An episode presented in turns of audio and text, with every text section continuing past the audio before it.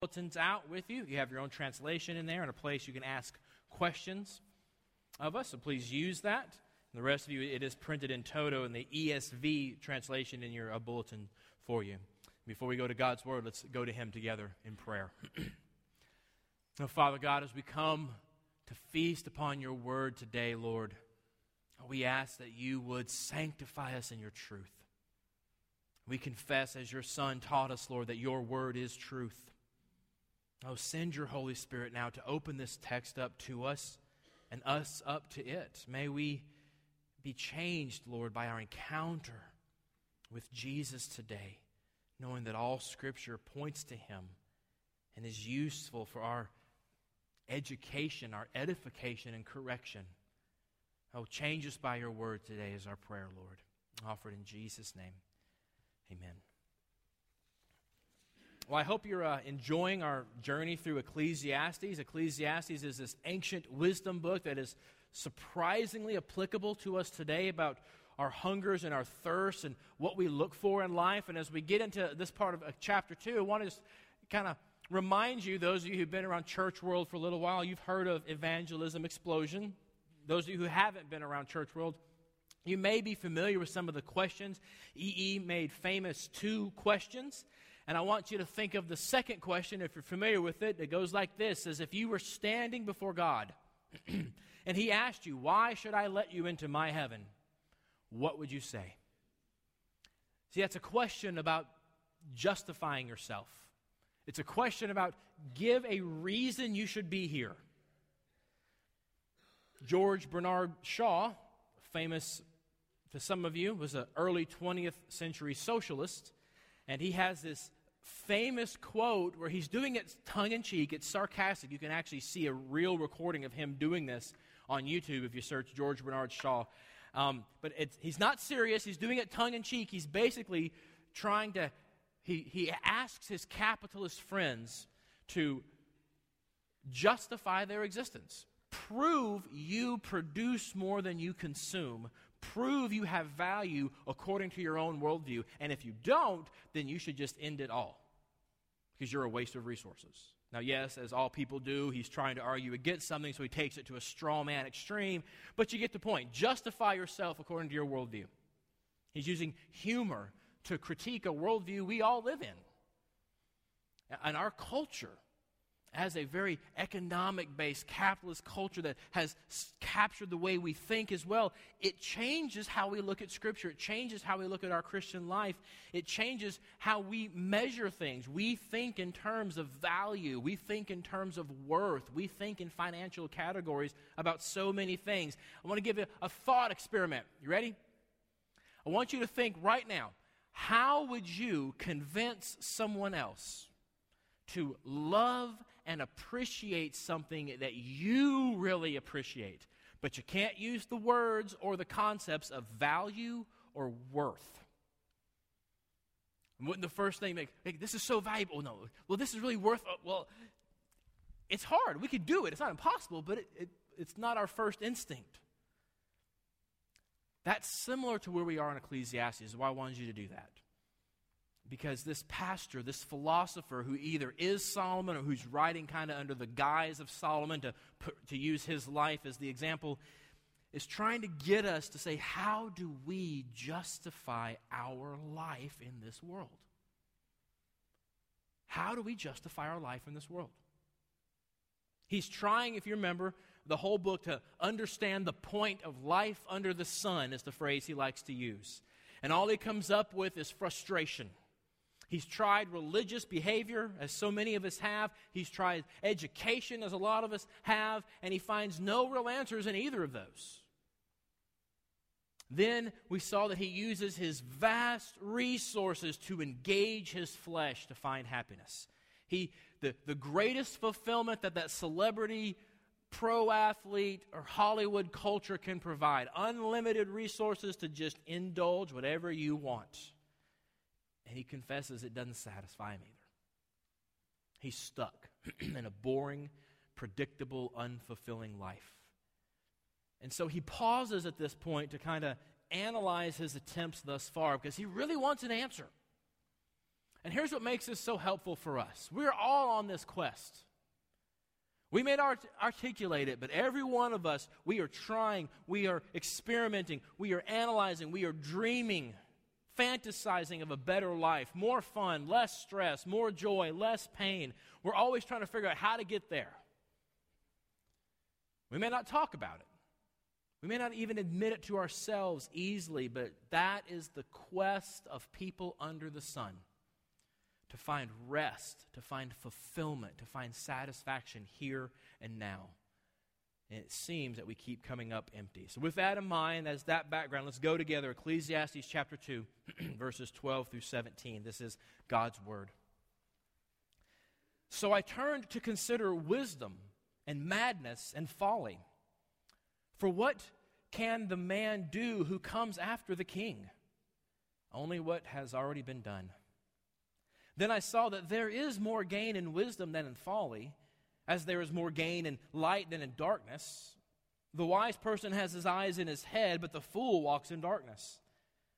And yet I perceive that the same event happens to all of them.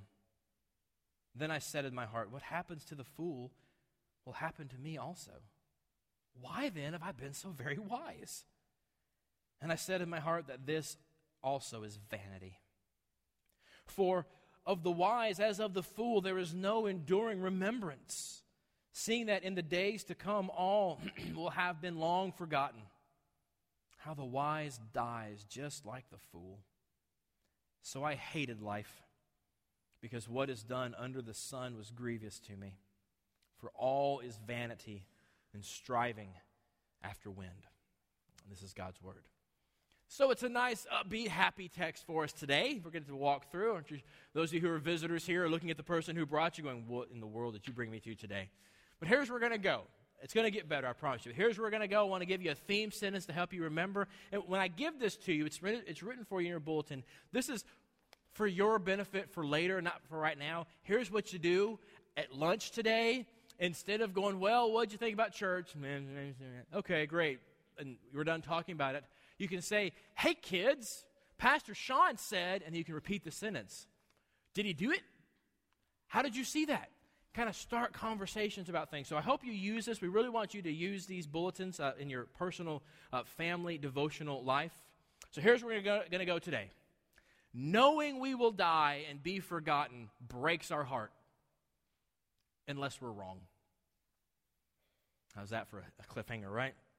See, what we're going to look at today is we're all hefting around our life for meaning, but it only makes us hate our life. But instead, we need to hide our life somewhere better. So let's look at that together. Let's look at this idea of hefting around our life, of dragging around our life, trying to justify ourselves. Solomon starts up this passage in verse 12. He realizes he is uniquely positioned with all his resources, with all his wisdom if he couldn't make life work, who could? Is the question he asks. He lived the dream life that so many people have of what makes you happy. He had all the money he could want, nice houses. He tells us he had wine, women, and song, literally, and it doesn't make him happy. He has the divine gift of wisdom. If you remember the story of Solomon, he asked, Lord, would you make me wise? And because he didn't ask for wealth and riches and stuff, God gave him wisdom. Now, in church world, we hear wisdom and we immediately think of that verse in Proverbs, right? Oh, wisdom is the fear of the Lord. So wisdom is being godly and sanctified and being a. Yeah, but that's not what he's talking about. Wisdom is also one of those words that's used in a very big sense. It's actually the word used for craftsmen. If you had a skill at something, you were wise. If you remember, those of you who are cognizant in the Old Testament, the King James description of building the temple, remember Solomon wanted people who were wise in the working of stone. It means to have skill at life. Here's what it means for Solomon today. Last week, through pleasure, he was looking ultimately for freedom. No constraints, do whatever he wants without God's input, and maybe he can be happy. This week, through wisdom, he's looking for control over the frustrations of life.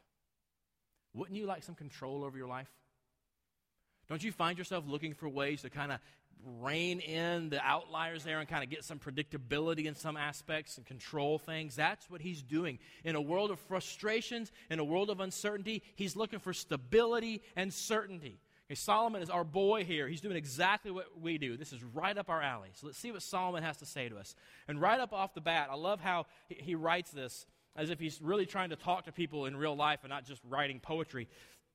He kind of comes up with, as I was studying this, like, well, this is like the well duh of the Old Testament. He says in verse 13, You know, I think it's a lot better to live with wisdom than with folly. To live selfishly and indulgently versus living with skill, I think it's better to live with skill. And you kind of want to go, Well, gee whiz, Solomon, you think? Did you come up with that all on your own? You know? But then he gets a little deeper in verse 14 you can kind of start to hear that Alanis Morissette song, ironic, playing in the background as he, as, as he writes verse 14. He observes, you know, Mr. Practical Do Good follows all the rules. Mr. Rebel breaks all the rules, and they both die. You would think the wise would have an advantage, but they don't. Wisdom may help in life, but it doesn't stop death. And you, you kind of sort of want to step back and you're like, wow, that escalated really quickly to death, Solomon. But he's really struggling here. He's, like, look, I am the wisest person ever. God has given me amazing wisdom. It's given me this lifestyle, and I'm still going to die just like that guy there. Look at him, he's a moron. What is the point? It's so frustrating to him. So he lands on verse 15. Look at that with me. then I said in my heart, What happens to the fool will happen to me also. Why then have I been so very wise? And I said in my heart, This also is vanity. Here's how we did it for the kids so they can understand. Boys and girls, look with me at your verse 15. Here's what, here's what he's saying. He's saying, I realize that even though I am wise, there's no point to wisdom if I will die just like the fools do. Boys and girls, have you ever had a situation where you've been good all day? You've done your chores. You've used your yes ma'ams and your yes sirs. Little brother has been rotten all day. And at the end of dinner, they pull out the chocolate cake and he gets a slice too? What? That's what Solomon's saying. What's the point of, you know how much I suffered to be wise and he, oh, kidding me? See, if wisdom is so much better, if having control over your life is so much better, shouldn't there be some sort of payoff? But there isn't. You still die. Death makes all the wisdom and all the folly of life meaningless, Solomon says. And this is personal. I mean, in, this verse, he's basically saying, Look, I should be happy. I have supernatural wisdom from God, but I'm not fulfilled. Now what? See, he's not alone in this sentiment. Maybe some ancient thing from the Bible doesn't quite do it for you. Remember at Easter, we shared this longer quote from Leo Tolstoy, the famous Russian novelist. Just want to give the short version of that quote. Remember what, what he said? He said, Is there any meaning in life that my inevitable death cannot destroy? He, at the height of his career, he's one of those few authors that's famous in his time. He knew he'd be remembered. He knew that people would be studying his novels, and he still said this at the age of 40. See, functionally, most of us live this way. We may not, you know, actually say each other, you know, as we're sipping coffee somewhere, like, doesn't death make us all meaningless? You know, that's not a way to win friends and influence people. But functionally, we all see problems in the world. Social justice and racial reconciliation are big topics right now in most people's minds. And we all long to see solutions. We may disagree with those solutions are, but most of us want to see some sort of solutions to those things. But why are there so few actual workable solutions? I mean, with all the talk about them, where's the work to fix them? You see, when it comes to real world involvement, here's where I'm going with this it's hard to get people involved in significant things that cost toil time, sweat in a post Christian culture. It's hard. See, every culture gives you a place of your, a story about your place in the universe, where you belong, what you do. And here's the problem with a post Christian culture. If eventually the sun is just going to burn up and destroy anything we've ever achieved as a species, Why should you give your blood, your toil, your tears, your sweat to solve big problems?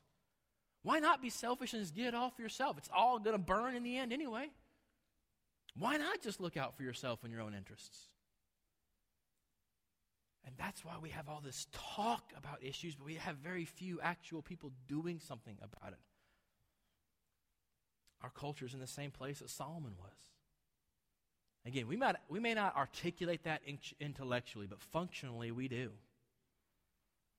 Here's how others have said it. You know, how about the famous existentialist philosopher, not a friend of Christianity by any means, Jean Paul Sartre? You've probably heard that name. You may not have read him, but he's influenced your life. His ideas have impacted how you think. Here's what he said He said, Look, life has no meaning the moment you lose the illusion of being eternal. Nothing. He went on to write the famous little pamphlet about his whole worldview. He called it Nausea, just being in this world. Okay, maybe that maybe maybe y'all haven't read your Sartre lately. Okay, no problem. There's another book out there by an author named Greg Easterbrook. This one's really good. The book's called The Progress Paradox. He shows all this data that Americans have better lifestyles. It's always improving. Our, our relative education, relative health, relative wealth is all getting better in the last 60 years. And yet, we're not happier. In fact, we're less happy than we used to be. And it really bothers him as an analyst. And so he starts wondering about this and he comes up with his conclusion. Here's what he says his conclusion is He says, You know, people grow steadily better off, yet seemingly no happier because there's a baseline anxiety in all our hearts, and that anxiety is the fear of death. Let me ask you are you happy? I mean, really happy? What grounds you in this life? What gives you hope? What gives you power to continue to strive every day and not just fall into a pit of despair? See, these are real questions. Those are the questions or why people from a successful family running a beautiful business reject running that business and go off and study medieval French poetry instead of business at college. This is why midlife crises happen because why work, work, work, work, play, repeat? Why? It's just exhausting. And so we try to bury that, don't we? We try to stuff that down with shopping more or accumulating more money or indulging our darker side in, uh, in, places, or maybe it's overeating and gluttony or, or pornography, like we talked about last week.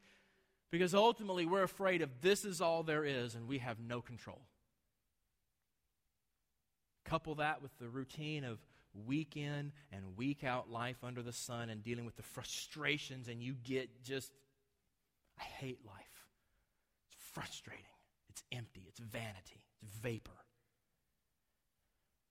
And for many people, many of you in the room, that frustration leads to hopelessness. And hopelessness leads to being despondent. Despondency leads to depression. And once depressed, you go darker and darker and darker, and you don't know how to get out. If that is you, by the way, if you're finding yourself getting deeper and darker into hopelessness, into depression, there is hope for you, there is lightness for you, there is joy for you available in Jesus Christ. If you don't know him as your Savior, we'll talk about that in a few minutes. But those of you who do know Christ, you can get depressed as well. You can still struggle with darkness and depression and wondering what's the point of even living. Satan loves to convince Christians to commit suicide.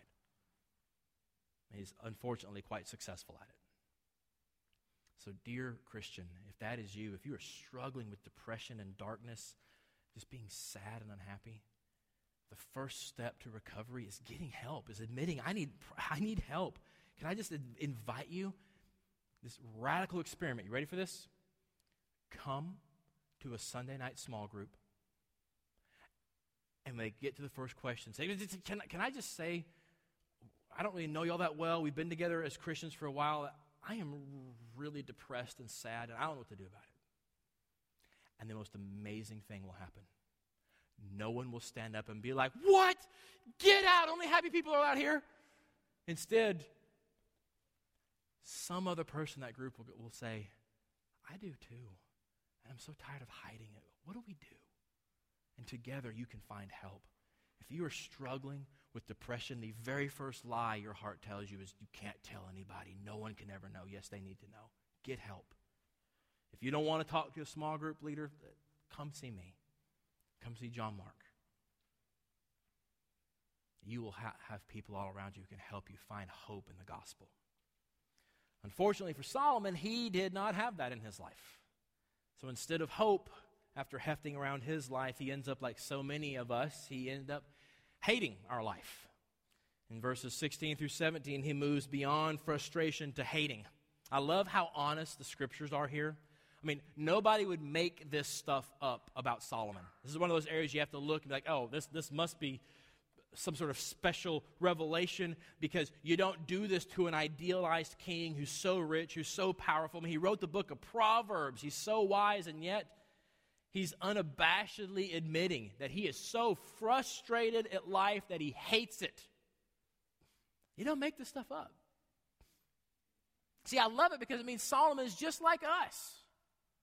He gets so frustrated with life in this world that even though he's in relationship with God, even though he has wisdom from God, he's still just like us. He's so frustrated at the world that he cries out, I hate this place.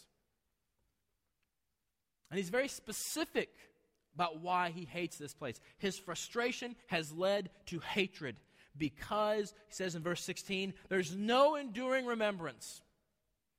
See, he's not just concerned that people won't remember him. It's deeper than that in his culture. Here's what's going on here. There's this odd thing in the Old Testament. Wherever God does something really neat, really, really kind of new, if you'll allow me to use a vernacular, really cool for his people, he ha- God has this weird habit of saying, okay, I want you to stop everything and make a pile of rocks. Okay. I mean, did, they crossed the Jordan, he did it. Jacob's ladder, he did it. There's several places God said, Stop what you're doing, make a pile of rocks. And then he'd say, Why? Because generations from now, as you're walking by and your great great grandchildren said, What's up with the pile of rocks? You can tell them the cool thing I did here. And throughout the Old Testament, they call those things a remembrance, a memorial. Something amazing took place here. Something noteworthy took place here. Something significant happened here. See, Solomon hates his life because even though he's the wisest man on earth, even though he's the greatest pleasure seeker on earth, we saw last week, he's unhappy and he's unfulfilled because he realizes nothing significant and noteworthy comes from my life. I've made no difference. There will be no pile of rocks for future generations to say, What did God do there? There's a pile of rocks for, for Solomon. Why was I even born? I've just wasted air. Now, before you start sarcastically thinking, oh, poor, poor, pitiful Solomon must be tough, be the richest king ever, have all your fleshly desires met, you know, it stinks to be you. You've thought things like that too. And you know you have. Remember, these people in the Bible are just like us. Here's what Solomon's doing. As soon as you think about it, oh, it's obvious. Yeah. Solomon is looking at everything he's done in his life, everything he is, and he's looking over his shoulder at dad, King David. And he is looking at this huge shadow of unbelievable greatness in battle, unbelievable greatness in governing a people, unimaginable greatness in the Lord. And Solomon has lived his entire life in that shadow in spite of his wisdom, in spite of his wealth, in spite of his women, his life will not be one of those monuments to the great work of God the way his dad's was. You and I may not be living in the shadow of a famous ancestor, but each of us struggles, don't we, with a desire to make our life better. And usually we've picked out one person who we look at as more successful or better, or somehow they're beating us somehow and we want our lives to make a difference. We want to know that the good we've done will be remembered. We don't want it to be forgotten. We, we long and thirst for that, and we're so afraid no one's going to even know I lived.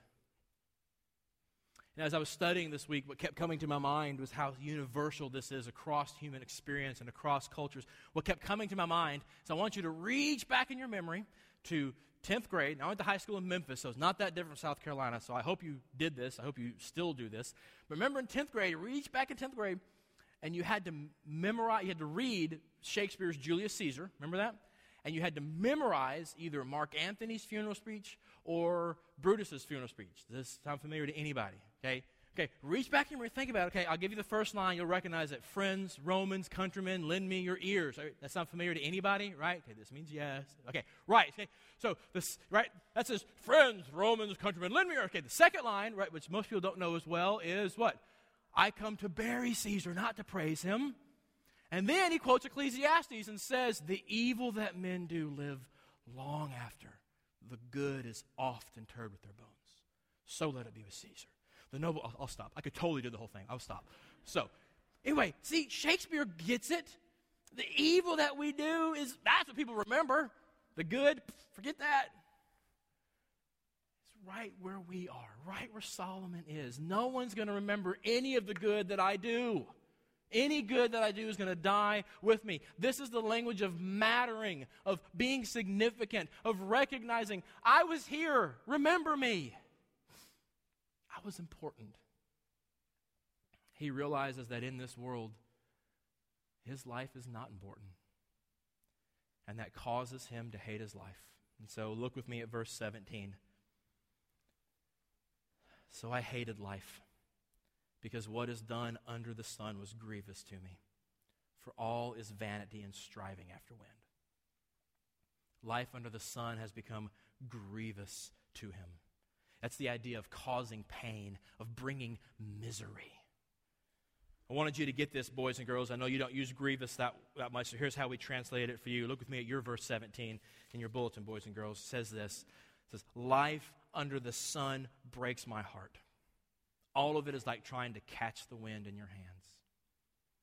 Haven't you been sad for just, and you don't even understand why, boys and girls? That's what Solomon's talking about here knowing that we will die and be forgotten, it breaks our heart. Looking around the world as it is today breaks our heart.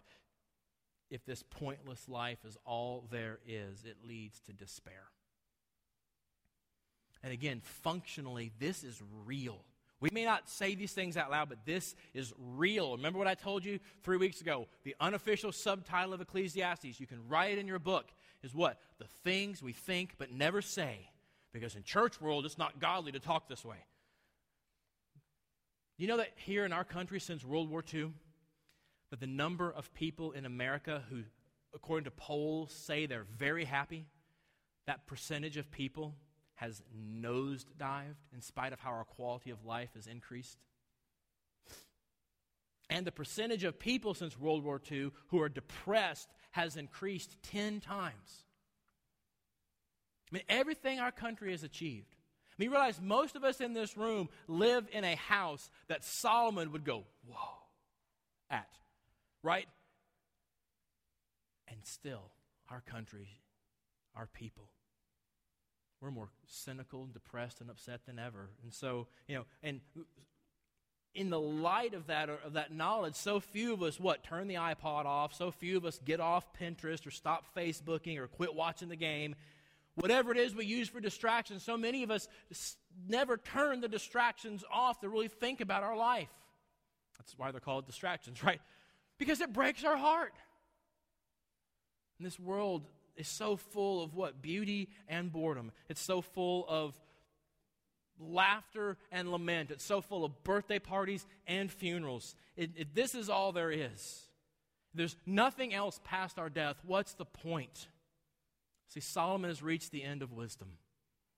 He was divinely gifted for it, and it still didn't fulfill him. He has no answers under the sun, and so he just hates life. Should we all go home now, or do you want me to try to make it better? Yeah.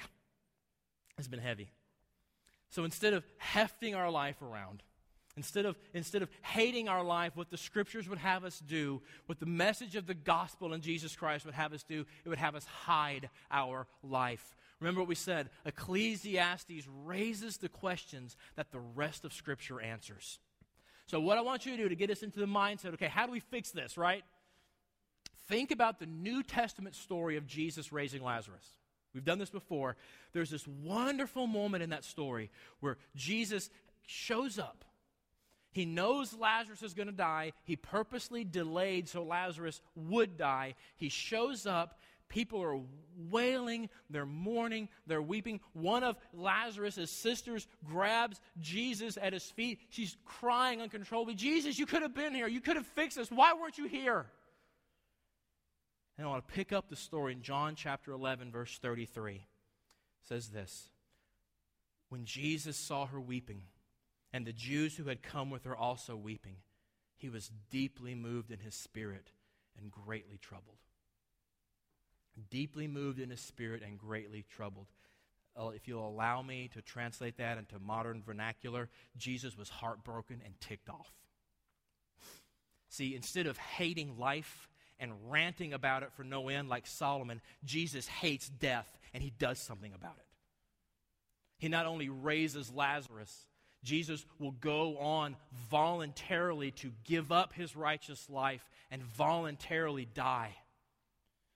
And since the wages of sin is death, Jesus Christ, the sinless God man, didn't earn those wages. The grave could not hold him. And so when he burst forth on that third day, he defeated death forever. Jesus Christ didn't hate life, he hated death, and so he ended it to give purpose to life. So, for those of you who know Christ, you don't have to heft your life around like Solomon, trying to prove your worth. Christians still get frustrated at life in a cursed, fallen world. But we don't have to fall into that hatred like Solomon did. We don't have to fall into that despair. We don't have to heft our life around and hate our life because Christ hides our life. Here's what I mean by that. I want you to look with me. I think we have it on a slide. Colossians chapter 3, verse 3. Paul gives us this promise about Christ. It says, For you have died, and your life is hidden with Christ in God. See, for those of us who know Jesus Christ as Savior, those of us who have been united to Him by faith, our life under the sun has ended. We died. That old person died at the cross, and we were born again in Christ. And this promise says literally that our life is encrypted with Christ. As long as He lives, we live and are safe. He holds on to our life. He gives us significance because in Him we are adopted, beloved children of the King, heirs of all the promises of God, and heirs are never forgotten. They are sought out so they can be rewarded and gifted. Oh, dear Christian, that is what you have in Christ. If the frustrations of this world come and get you, fall back on the grace of God. When this world makes you wonder if you matter at all, look at the gospel of Jesus Christ and see that he willingly died to bring you into his family. He thinks you're that important. And he encrypts your life with his, uniting it to his. So as long as he lives, you live. Oh, what an amazing promise we have. Praise be to God. And for those of you who do not know Christ, for those of you, it's Mother's Day. Mom wanted me to come to church, so I'm here. Can you? Lunch is waiting. Let's go you can have that life as well. You really can. Really think about your life. Really think about the lives of those around you and ask yourself, why is everyone I know so frustrated and dissatisfied? Why does it seem like everybody complains quicker than they say something good? That's called divine discontent. Because we were made for a, a different world, a better world. And because we're made for a different world, we're not satisfied here the discontent you feel, the discontent people see all around them. It's to help you look for something better. You can try hiding your life in this world through control. You can try through being a good citizen or being a good employee or through community service or the opposite way of indulging in your fleshly desires. But it still ends up, instead of hiding your life, it's you hefting your life around like a burden trying to prove you matter. And eventually it'll make you hate your life but you can have freedom and acceptance, significance, and an inheritance in Jesus Christ. The grace of the gospel of Jesus Christ is yours for the taking. Take your frustration, take your discontent, and turn to God in faith. Ask Him to help you, and He will give you help. He will introduce you to His Son, and you too can hide your life with Christ. He won't say, Perform for me, clean up your life, and no, He'll say, You are dirty and messed up. Let me help you. That's the gospel. He offers you that today in Jesus Christ. You can hide your life in Him and find significance and happiness. It sounds so superficial when I say it that way, but we all want to be happy, don't we? It's a deep desire. It can be yours in Christ. Let's pray together.